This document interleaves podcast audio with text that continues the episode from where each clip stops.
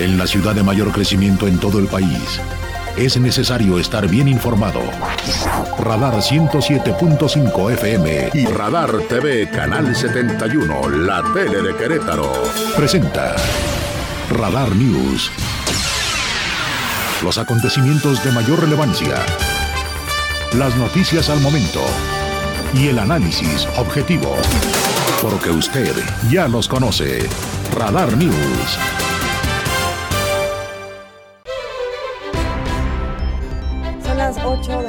3 minutos, 8 con 3. ¿Cómo está usted? Bienvenido, bienvenida, bienvenida a este espacio informativo. Mi nombre es Diana González. Gracias a mis compañeros de Pedro y los Lobos, el señor Mario León y Pedro Pablo Tejada, que ellos estuvieron hablando acerca de un tema que nos atañe a todos, que tiene que ver con el transporte, el transporte colectivo, el transporte privado y ahora con esta transición del Instituto Queretano del Transporte a la Agencia de Movilidad, que ya en próximos días será también el titular Gerardo Cuanalo. Eh, me da muchísimo gusto que nos sintonice y que nos siga a través de Radar TV, Canal 71, a través del 1075 y por supuesto en todas las diferentes plataformas donde puede vernos y escucharnos. Gracias al equipo que hace posible esta emisión, Omar Martis en los controles técnicos, el señor Jesús Muñoz en la producción general y en el periodismo deportivo y David Castellanos en Radar TV. Vamos a dar inicio con el resumen de la información.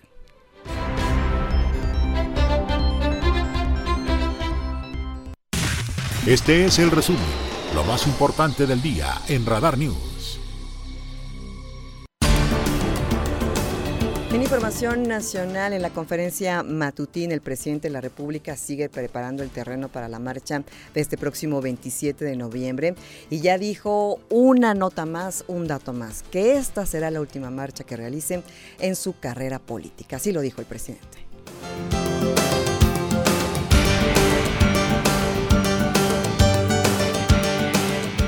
Es que puede ser la última, aunque no puedo decir así de manera categórica que es la última, porque no sabemos qué nos depara el destino. No han podido derrotarnos los adversarios del conservadurismo, no han podido porque tenemos el respaldo del pueblo. Cierto, platíqueme qué le parece a usted el anuncio de boda de Claudia Sheinbaum. Lo hizo con Marta de baile, señoras y señores. Esta es nota, pero para las guajolotas. Ahí com- compártame sus comentarios al 442-592-1075. Y acerca de la marcha, bueno, pues el presidente sigue haciendo esta invitación, haciendo esta convocatoria para simpatizantes, servidores públicos y bueno, acarreados. Ahí está lo que dijo el presidente. Entonces, que les molesta, pues eh, les ofrezco disculpa por el enojo que produce la transformación en beneficio del pueblo. Entonces, por eso sí va a ser muy importante la movilización, marcha, desfile, acarreo, como le quieran llamar. Y lo más importante, pues es que la gente va a participar con mucha alegría, porque el pueblo está contento, Ayer platicábamos aquí en la noche en la colaboración con Hugo Cabrera acerca del tema de las decisiones de militarizar la frontera por parte del gobernador de Texas, Greg Abbott. Bueno, hace algunas semanas el presidente de la República comentó sobre ese tema, no hoy en la conferencia matutina, pero ya había hablado acerca de las decisiones y las estrategias de este particular gobernador republicano para repeler a los migrantes que llegan a su territorio. Esto fue lo que había esto fue lo que comentó el presidente hace algunas semanas sobre este tema. que mandarle a decir de que la política exterior de México no la dirigen los gobiernos locales, sino el Ejecutivo Federal, de acuerdo a nuestra Constitución. Todo esto por si está pensando que puede hacer un acuerdo con el gobierno de Chihuahua o con el gobierno de otro estado. Pues no se puede porque la Constitución no lo permite. En cuanto a el belicismo, nosotros somos gentes de paz. Su eh, fobia a los migrantes, pues tampoco la compartimos, porque casi todos somos migrantes. Todos somos migrantes. Sí, no la compartimos, pero tampoco tomamos acciones directas para proteger a nuestros paisanos que están en la intentona de atravesar por eh, la búsqueda del sueño americano y que después aplaudimos las remesas que nos llegan de regreso de aquellos que tuvieron que hacer esa odisea para llegar hasta el suelo de los Estados Unidos. Entonces, sí aplaudimos y recibimos la, lana que, la lana que inyecta la economía mexicana, pero cuando se trata de defender su integridad, su dignidad humana, pues entonces decimos, no compartimos las acciones, pero tampoco realizamos nada. Y me parece, a reserva que me equivoque mi querido eh, Jesús Muñoz, tampoco el canciller dijo nada al respecto, ¿verdad? De lo de Greg Abbott. No, él está, ole, ole, ole, ole, él está felizazo en Qatar, este, a gusto, contento. Entonces ya veremos después los temas de coyuntura, como dicen los políticos. Y por cierto, desgraciadamente el día de ayer se llevó a cabo otra masacre más, otro tiroteo en territorio estadounidense. Ahora fue en un Walmart en eh, Virginia, en donde el gerente de la tienda comenzó a dispararle a los, los clientes que estaban en la tienda, eh, asesinó a seis personas y después él se quitó la vida. Tenemos aquí el testimonio de uno de los policías que se encontraban en el lugar del tiroteo el día de ayer.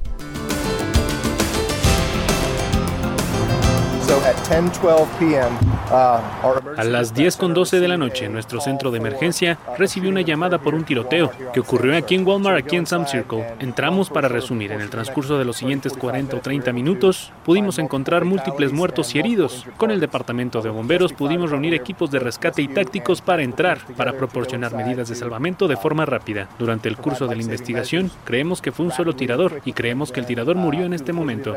Los oficiales todavía están en la escena, revisando el edificio solo para estar seguros. Officers are still on scene right now, combing through the building just to, to be sure. más y bueno, todavía no se puede hacer absolutamente nada en cuestión de legislación para el acceso a las armas. Ya saben que hay un enfrentamiento en el territorio estadounidense entre los que defienden el derecho a la aportación de armas y entre los que dicen que se debe de hacer mucho más complicado el acceso, con más exámenes, con más trabas, para que no cualquiera pueda tener eh, una arma en su poder. Pero bueno, pues siguen las masacres desgraciadamente y siguen estos tiroteos. De la información internacional nos vamos a la información local y es que el día de hoy buenas noticias para la región del municipio de San Juan del Río y por supuesto las zonas que están alrededor, porque hoy se inauguró una flamante estación de bomberos de 2.000 metros cuadrados de construcción con una inversión de poco más de 65 millones de pesos y que se logró gracias al trabajo de la iniciativa privada, al trabajo de la sociedad civil organizada y por supuesto a las autoridades. Vamos a escuchar eh, esta nota que preparó mi compañera Andrea Martínez. El gobernador del estado, Mauricio Curi González, llevó a cabo la entrega de la estación de bomberos número 3 en el municipio de San Juan del Río, la cual lleva por nombre Gustavo Emilio Nieto Ruiz. En su mensaje destacó que este fue uno de sus compromisos que hizo a la sociedad civil y también es el reflejo de la participación ciudadana. De verdad, muchas gracias. Yo siempre me siento muy contento de estar aquí en San Juan del Río y mis padres siempre me dijeron que la palabra se honra y los compromisos se cumplen. Y este fue un compromiso, pero que vino de la sociedad civil. Yo vengo de la sociedad civil y estoy convencido que la única forma de poder sacar adelante a nuestro país, a nuestra ciudad, es en la medida que tengamos una participación de la sociedad civil. Y aquí yo les agradezco muchísimo los agradecimientos sin embargo, de verdad yo soy el tienen que agradecer. Por su parte, el secretario de Desarrollo Urbano y Obras Públicas, Fernando González Salinas, detalló que esta estación cuenta con un patio de maniobras, así como con un módulo administrativo de dos niveles. En la planta baja se encuentra la sala de espera, la recepción, el centro de comunicación y monitoreo, la oficina administrativa, la sala de juntas, sanitarios para mujeres y hombres, equipo de voz y datos, oficina del comandante y oficina del director.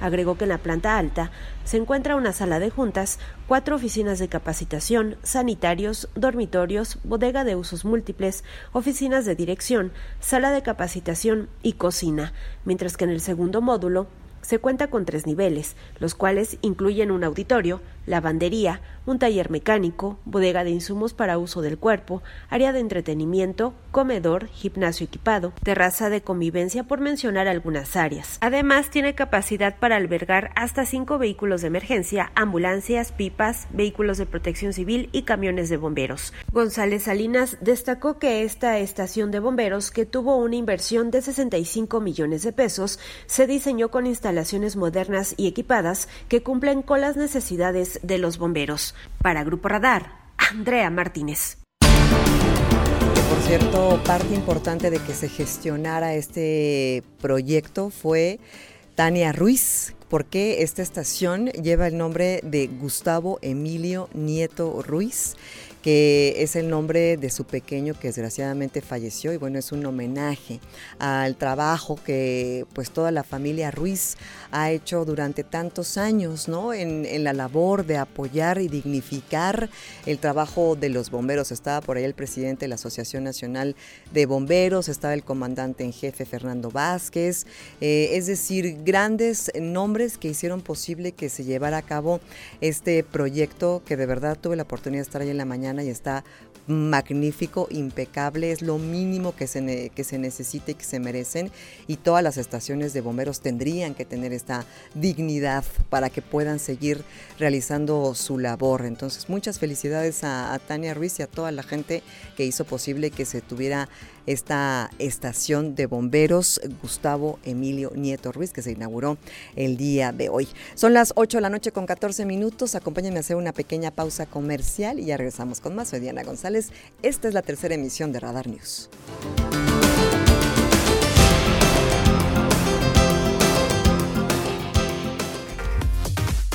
¿Qué tal? ¿Cómo estás? Radar 107.5 tiene tus boletos dobles para que no te pierdas del concierto de Emanuel. 10 de diciembre, Palenque Feria de Querétaro 2022. Participa en las dinámicas y gana tus accesos, no solamente para el concierto, sino también puedes ganarte tu meet and greet. Gana con Radar y disfruta de los grandes éxitos de Emanuel. Cortesía de Radar 107.5 en operación.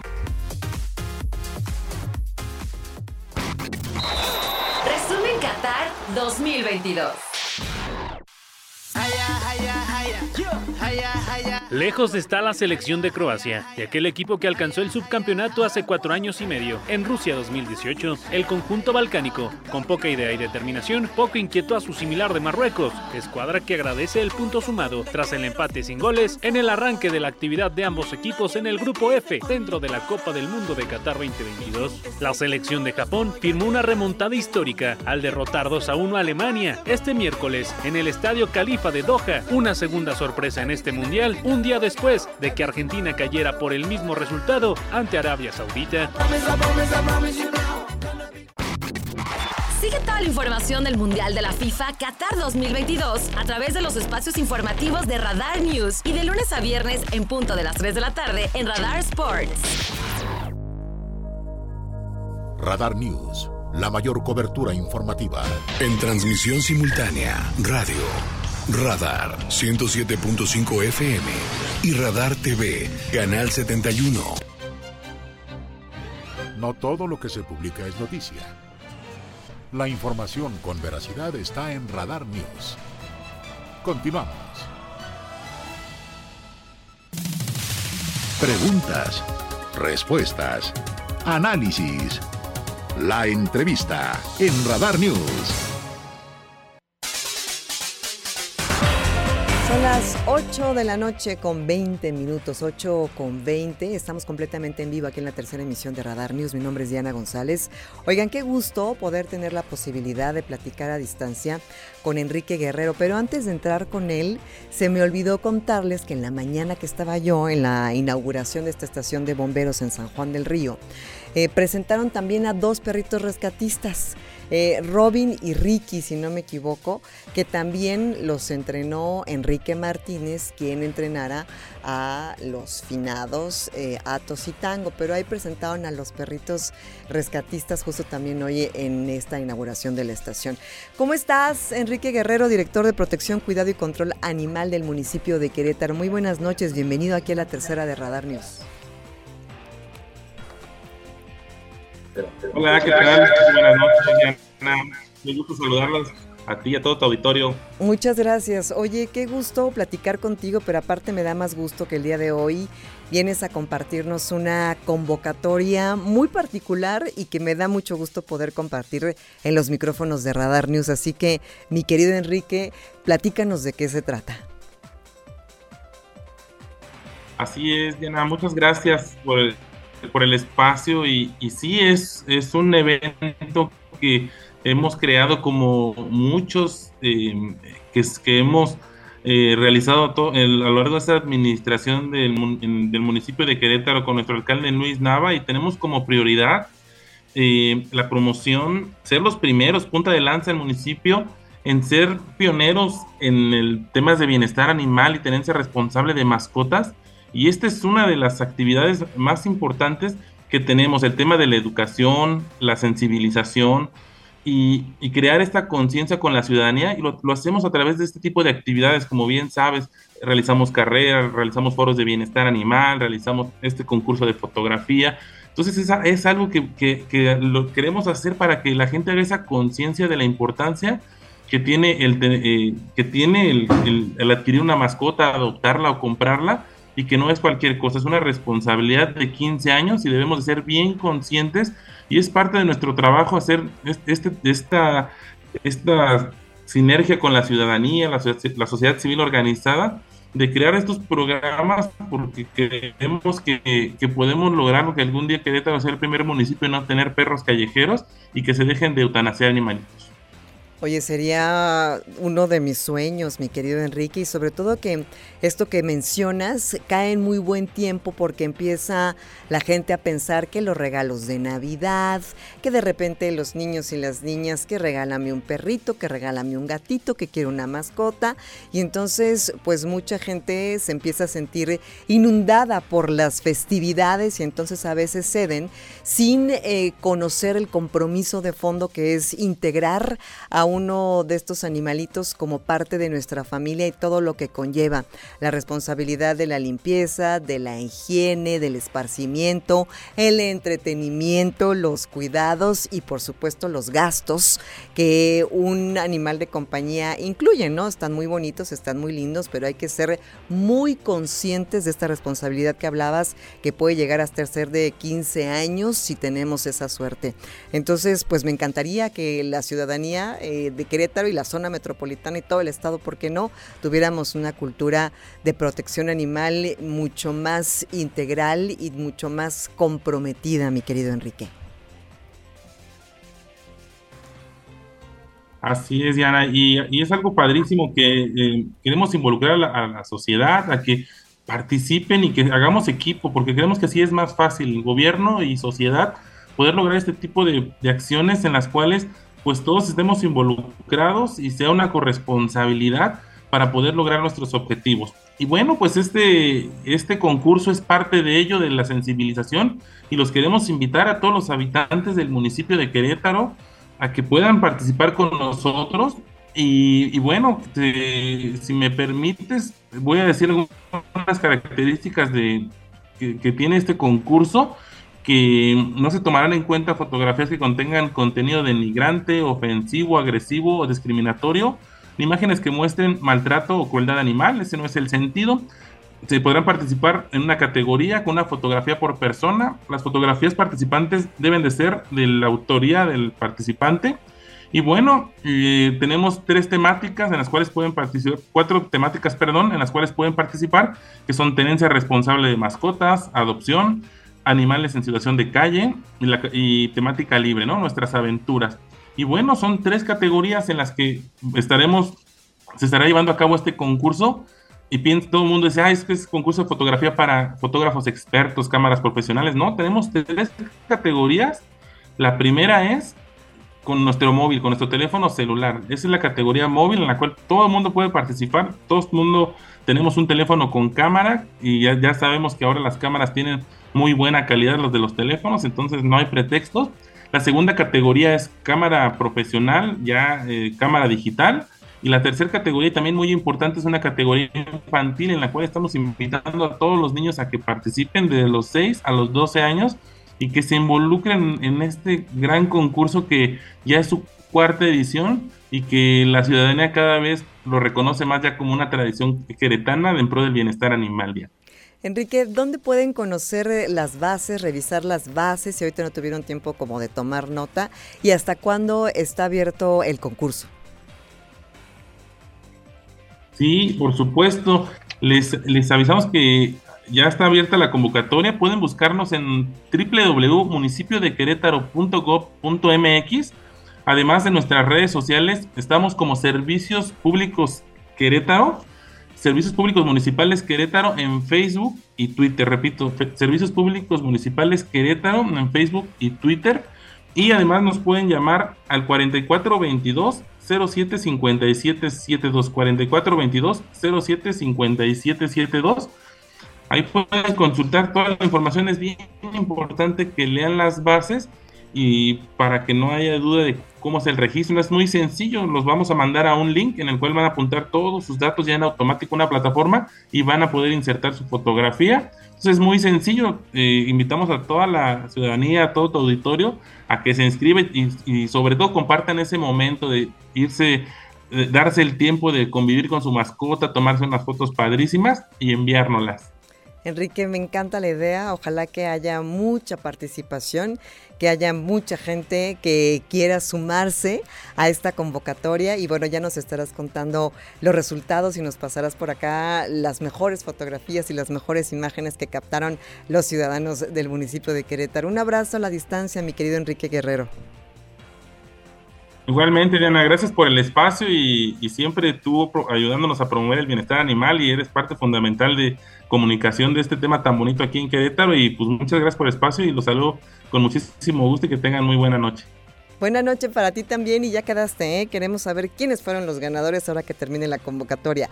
Gracias a Enrique Guerrero, director de Protección, Cuidado y Control Animal el municipio de Querétaro. Hacemos una brevísima pausa. Yo soy Diana González y ya volvemos con más aquí en esta tercera emisión de Radar News. Radar News. Cobertura total desde el lugar de la noticia.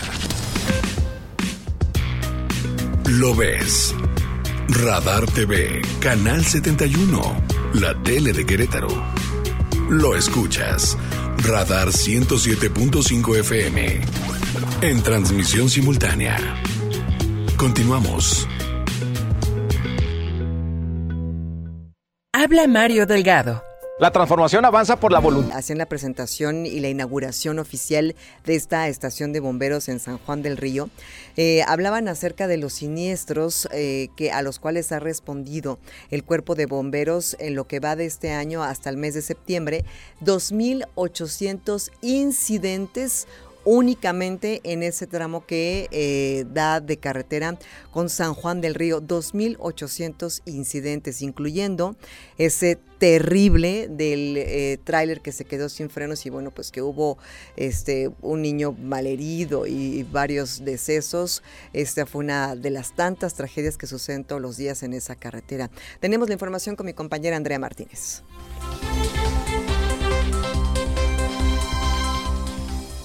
Se buscará desviar el transporte pesado que circula sobre la carretera federal México-Querétaro con el objetivo de disminuir los accidentes automovilísticos, informó el gobernador del estado, Mauricio Curi González. De esta manera dio a conocer que se reunirá con el titular de la Secretaría de Comunicaciones y Transportes, Jorge Nuño Lara, para hacerle diversos planteamientos. Agregó que se pedirá que la carga pesada sea movilizada a través del tren para que ayude a que se dé mantenimiento a la carretera 57 y en consecuencia bajar el tránsito vehicular Estaremos buscando también con la SCT, es buscar quitar mucho camión de carga y mandarlo al tren. Eso nos puede ayudar muchísimo también para poder ayudar el mantenimiento de la carretera y bajar el tráfico. Curi González reconoció que actualmente esta carretera es una de las más peligrosas del país por el número de accidentes automovilísticos que se registran diariamente. Por ello destacó que pedirá al titular de la SCT más comunicación para Querétaro para que esa carretera sea más segura. Consideró que lo más frustrante es que llevan muchos años arreglando esta carretera, por lo que habrá todo el apoyo por parte de su administración. Para Grupo Radar, Andrea Martínez. De hecho, la siguen arreglando, ¿eh? Hoy que venía, bueno, que fui a San Juan del Río y de regreso en el sentido México hacia Querétaro, hay un tramo que están arreglando, así que tenga usted mucha precaución, que es justo eh, cuando uno viene de San Juan del Río y toma esa parte de la carretera, pero sí es un buen tramo, así que tome sus precauciones porque sí la siguen arreglando como todos los años, todo el tiempo. En más información acerca de temas de movilidad, la secretaria de Gobernación del Estado de Querétaro, Guadalupe Murguía Gutiérrez, habló acerca del tema específicamente de Uber y de las plataformas para utilización de taxis de servicio privado. Tenemos la información también con mi compañera Andrea Martínez. La empresa Uber ya mantiene acercamiento con el Instituto Queretano del Transporte para regularizar su servicio y operación en el Estado a raíz de la aprobación de la nueva ley de movilidad y la creación de la Agencia Estatal de Movilidad. La secretaria de Gobierno Estatal, Guadalupe Murguía Gutiérrez, recalcó que el objetivo es que las unidades de la plataforma Uber se den de alta ante el IQT y se regularicen en condiciones iguales a las que tiene un taxista. Sí, eh, ese es el objetivo que se busca, el que los Uber se den de alta y eh, bueno, se regularicen como en condiciones semejantes a las que tienen cualquier otro taxista. Murguía Gutiérrez admitió que si Uber busca ampararse nuevamente ante la autoridad federal en contra de la nueva ley de movilidad de Querétaro, puede solicitarlo y ejercer acciones legales. Hay que recordar que Uber ya se había amparado desde hace años atrás en contra de la anterior ley en esta materia para operar en Querétaro. Para Grupo Radar, Andrea Martínez. Urge, urge, urge que haya esta regulación entre muchísimas otras, también como la mafia de los taxis de la terminal de autobuses, que siempre digo de pues primero no hay, luego hay pocos, luego cobran muy caro, luego hay eh, sobre demanda, es decir, filas larguísimas y no hay suficientes taxis. Y luego, bueno, pues suben a mucha gente como si fuera colectivo, pero a cada quien le cobran la cuota que le corresponde en vez de prorratearla entre todos los ocupantes del automóvil, entre muchas mafias más. Y también podrían aprovechar para arreglar las aplicaciones que tiene el Instituto Queretano del Transporte, tanto la de Crobús como la, la de Crobus y la de Crotaxix, las dos no son amigables y no funcionan bien y es por eso que a veces utilizamos mejor otras plataformas porque la verdad es que no, no pueden competir al nivel de los, eh, los taxis de plataformas. Las aplicaciones no son amigables ni fáciles de utilizar y de pasadita la Secretaría de Movilidad la de Crobici, pero bueno, ahí luego pasamos con ellos. En más información hablando acerca del tema de 5 de febrero, bueno pues eh, en ese tema en particular decirle acerca de las, las afectaciones que están... Eh, llevándose algunos de los comerciantes. Ya presentábamos hace algunas semanas este, estos descuentos para la gente que se hospede en ciertos hoteles. Pero bueno, pues hay buenas noticias para la gente de Santa Bárbara, la gente del municipio de Corregidora. Aparentemente, aparentemente ya está listo este viaducto que por cierto el sábado pasado tuve oportunidad de subir por el puente que ya está abierto pero yo sentí, ojalá que usted me pueda dar su mejor opinión, que la desviación hacia Coroneo, es decir, hacia la izquierda, arriba del puente, está muy abrupta, es decir, como que vas y de repente ya está la vuelta así, sin señalamiento, entonces creo que eso puede generar un poco de confusión y espero que no, espero que no, accidentes. Vamos a escuchar esta información con mi compañera Andrea Martínez.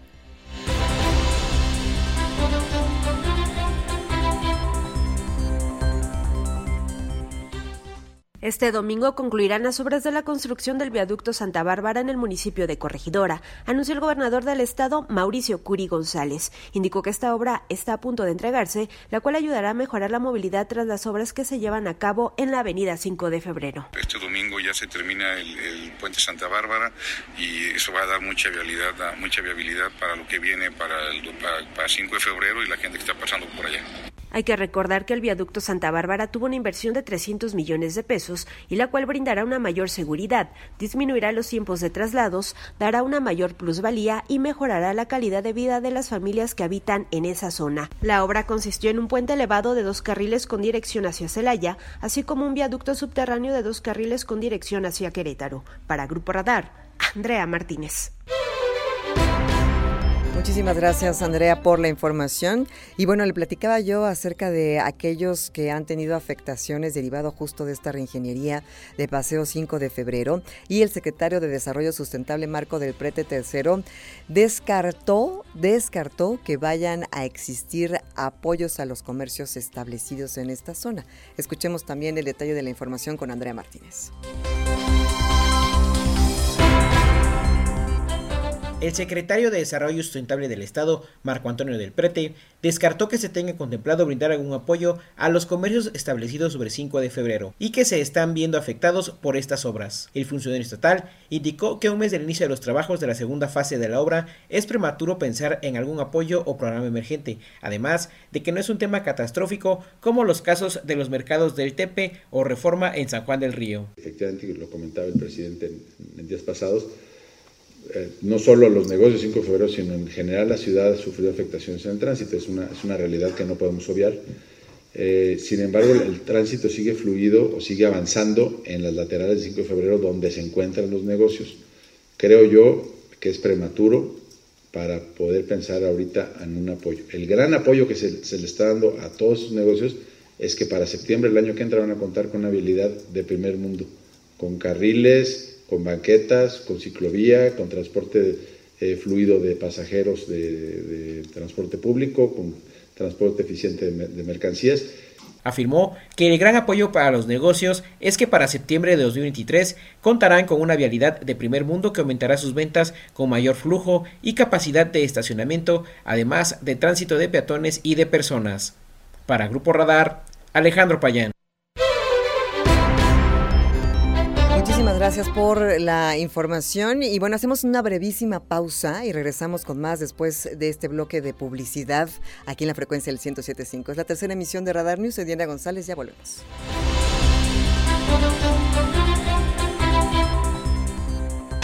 Radar News, la mayor cobertura informativa. Lo escuchas. Radar. 107.5 FM. Continuamos. Preguntas, respuestas, análisis. La entrevista en Radar News.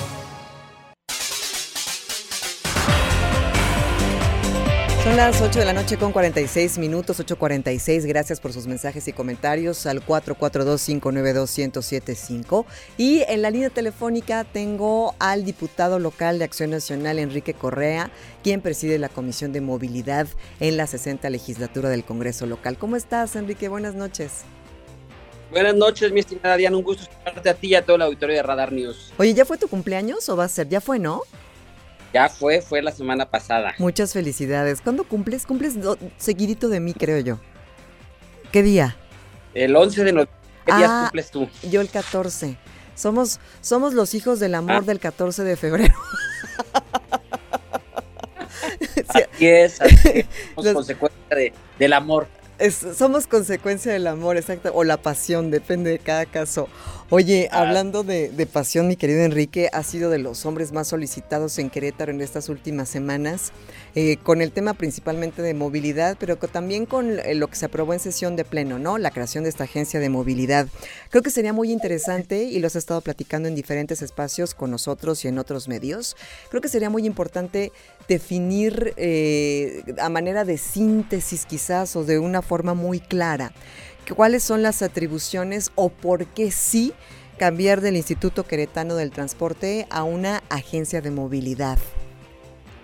Así es, mi estimada Diana. Fíjate que ahora que me tocó la responsabilidad de la Comisión de Movilidad Sustentable en el Congreso, nos topamos con la realidad que en el gobierno del Estado no existía un organismo par que se encargara del tema de movilidad hay una Secretaría de Obras Públicas y Desarrollo Urbano, hay una Secretaría de Desarrollo Sustentable y había un organismo en materia de transporte público. Sin embargo, solamente visualizar el problema del transporte público sin visualizar el, total de la problemática, eh, no solamente en Querétaro tenemos un problema de transporte público, sino de movilidad en su integridad. Y por eso es que eh, creemos que es muy importante dar este paso para modificar la visión con la que se construyen las políticas públicas en materia de movilidad. Y no solamente visualizar el transporte público, sino darle una amplitud, una transversalidad a este organismo y por supuesto con ello cambiar las reglas del juego, porque lo que hoy es una realidad es que el transporte público no da el servicio que las y los queretanos necesitan, ni resuelve las problemáticas que como sociedad tenemos. Y esto pues es un problema muy grave porque yo siempre he sido un convencido que la inmovilidad condena a la pobreza a las personas y a las familias. Entonces pues es, es un inicio, es un sembrar las bases para construir la siguiente etapa, que en el tema legislativo nos tocará construir lo que será la Ley General de Movilidad y Seguridad Vial del Estado de Querétaro. Y en el ámbito de las políticas públicas es tener un interlocutor que visualice y le corresponda por atribuciones el ver el todo, ¿no? Cómo promovemos la bicicleta, cómo hacemos mejor infraestructura en banquetas, cómo construimos planes para el desarrollo y la movilidad con los municipios, pero también con la federación. Querétaro tiene uno de los cruces carreteros federales más importantes del país, que en las últimas semanas han sido sumamente problemáticos, han sido generadores de pérdidas lamentables de vida por accidentes sumamente complejos, y pues tenemos que intervenir todo esto sin que la ciudad se detenga, todo esto sin impedir eh, que lleguen las mercancías a los supermercados, eh, promoviendo que la gente llegue a su trabajo. Entonces, pues es una tarea ardua en la que hay que salirnos del esquema tradicional y hoy construir un, un nuevo esquema que nos resuelva esta problemática. Fíjate que hay varios temas que en lo particular a mí me tocan mucho y uno de esos temas es el de la movilidad y como garantía ya de, la ciudadanía, como, como algo que nos debe de garantizar la autoridad a todas las ciudadanas y los ciudadanos.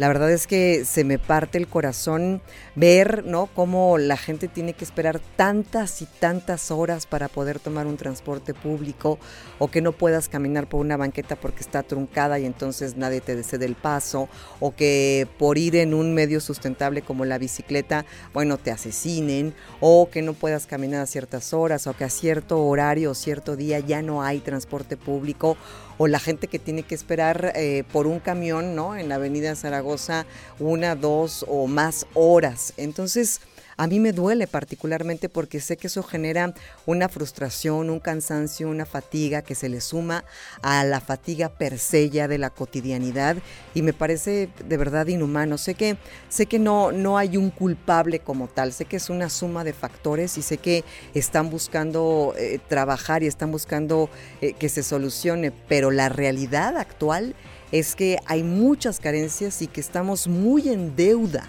con la movilidad del municipio y de la zona metropolitana y del estado en general, ¿no? Lo que, a lo que ti compete, bueno, pues es el eh, aquí Querétaro, pero a fin de cuentas ese es mi sentir, Quique. Yo sé que, y te conozco, y hemos platicado muchas veces de este tema, pero de verdad pienso en esas historias y te juro que se me parte el corazón y a veces sientes un poco de, pues de, desesperanza, ¿no? De decir, ¿qué hacemos? ¿De qué manera hacemos que esto mejore, ¿no? Espero que con esta eh, agencia de movilidad, pues las cosas cambien, pero eh, la sensación es que es que estamos intentando, intentando, intentando y es como la selección, ¿no? En el partido intentan, pero no la meten. Entonces, si vale la pena mi analogía futbolística. Mira, Diana, eh, este mismo sentimiento que tienes tú lo compartimos. A mí también me genera una impotencia el, el no poder avanzar a la velocidad que nuestra comunidad requiere, porque eh, de verdad estoy convencido que el no conectar a las personas con su centro de salud, con su centro de trabajo, a los estudiantes con su centro escolar, eh, condenamos a la miseria, a, la desgracia, a las familias. Y por eso creo que es tan importante el que actuemos en consecuencia, el que no, no esperemos más tiempo. Mira, yo soy poco adepto a culpar al pasado. Eh, no era mi responsabilidad la circunstancia en la que hoy estamos. Eh, entiendo que el modelo que se construyó fracasó por la pandemia, fracasó por, eh, porque quebró financieramente, era una, eh, ahora sí que una variable superviniente, y nosotros lo que tuvimos que hacer fue tomar nuevas medidas. Hoy con esta ley que acabamos de aprobar, se crea una institución que nos va a permitir construir políticas nuevas, pero ya también iniciamos el cambio de las reglas del juego en el transporte público. Esta ley nos va a permitir que nunca más una sola empresa secuestre el transporte público, va a permitir que haya competencia, que entren nuevos jugadores, va a permitir que la agencia de movilidad controle el recaudo y se le pague solamente a los operadores que brindan el servicio que la sociedad necesita. Esta iniciativa que aprobamos eh, va a generar eh, un piso parejo entre los servicios de taxi de plataformas digitales y el servicio de taxi amarillo, equilibra las cuotas y las cargas, disminuye los requisitos para los taxis amarillos, facilita la, el proceso para que puedan operar, pero también le pone cargas y contribuciones a los servicios de plataformas para garantizar y dar certeza a los usuarios, a los choferes y que mejore la seguridad. En esta iniciativa también se crea un órgano ciudadano, un observatorio ciudadano que nos va a permitir escuchar de forma institucional a las diferentes organizaciones y, sus aportaciones para construir políticas públicas.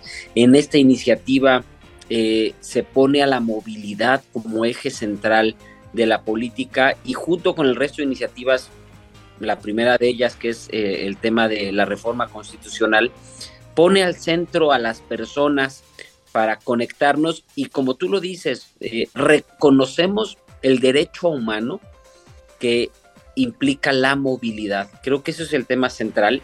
Eh, me queda claro que vamos eh, muchos años atrás en, el tema de respuesta y que los ciudadanos quisiéramos tener ya una solución enfrente y que se solucione el tema. Y, y con mucha honestidad también quiero ser claro con el auditorio, con todos los ciudadanos. Esta ley pone las bases, pero mientras estemos construyendo 5 de febrero, pues eh, el impacto va a tardar en notarse, aunque las bases van a estar cimentándose y cambiando. Y, y, lo digo con mucha honestidad porque por más que hoy disponga de 10 camiones más o 20 camiones más o 100 camiones más el sistema de movilidad, pues todos van a llegar a atorarse a 5 de febrero. Claro. Yo soy un convencido que si esta, este instituto de movilidad o esta agencia de movilidad se hubiera creado hace algunos años, la intervención sobre 5 de febrero se hubiera hecho hace muchos años o a lo mejor se hubiera hecho de forma paulatina, ¿no? Claro. Y hoy tendríamos una vialidad más funcional. El 63% pues el, si de la ruta, de la zona metropolitana pasan por 5 de febrero. Exacto. Este, y, eso hace que, que, si no resolvemos el tema de 5 de febrero, no va a haber forma de resolver el tema de, del transporte público en Querétaro. El 100% de las rutas pasan por el centro de la ciudad. E, es algo que, que, se construyó en un modelo viejo, arcaico, que no pudo evolucionar, que fracasó con la pandemia y que había que cambiarlo porque los que hoy están siendo castigados y sancionados son los ciudadanos. Creo que eh, eso es algo que la gente tiene que estar tranquila. El diagnóstico que tenemos es que el sistema público de transporte y la movilidad en la zona metropolitana no es la que requerimos, no es la que necesitamos y estamos trabajando para evolucionarla. Estamos en este periodo complejo, que es en el periodo de construcción, en el que los resultados pues los vamos a ver en unos meses y, yo estoy seguro y, me estoy jugando el todo por el todo. La cabellera, Enrique, la cabellera. La cabellera. La cabellera nada pero me la estoy jugando, este, porque funcione, Diana. Yo, créeme lo que eh, es, es, difícil eh, salir a la calle y no ser sensible a lo que está sucediendo. Y hoy, pues, justamente pedirle a los ciudadanos paciencia, tolerancia, este, mucha empatía, porque estamos tomando las decisiones, las difíciles, las que a veces no gusta tomar, pero que se tienen que tomar.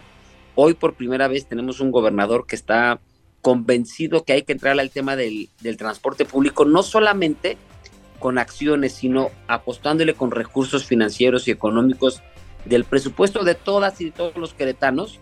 Entonces, pues a mí me parece que hoy vamos iniciando la construcción de este nuevo sistema y creo que nos va a dar buen resultado, Diana. Sé que el resultado era para ayer, pero bueno, pues había que poner eh, estos puntos, había que construirlos, había que hacer un diagnóstico, había que tener claridad este, de, de, cómo se podía construir y creo que hoy pues ya tenemos este rumbo, ya está en ley, ya el Instituto Cayetano del Transporte tiene herramientas muy claras para que el que no cumpla con lo que tiene que hacer, con sus atribuciones o su concesión, se le pueda retirar eh, que eso también va a ser algo muy importante. Enrique, voy a tener que verme en la obligación de interrumpirte porque se nos acabó el tiempo. Pero ojalá que podamos eh, retomar la conversación eh, en breve y que tengamos estas, estas, estos intercambios pues periódicamente aquí en el espacio. Te mando un abrazo a la distancia, gracias por tu tiempo y aprovecho para despedir también la emisión. Gracias a todo el equipo, buenas noches y hasta mañana.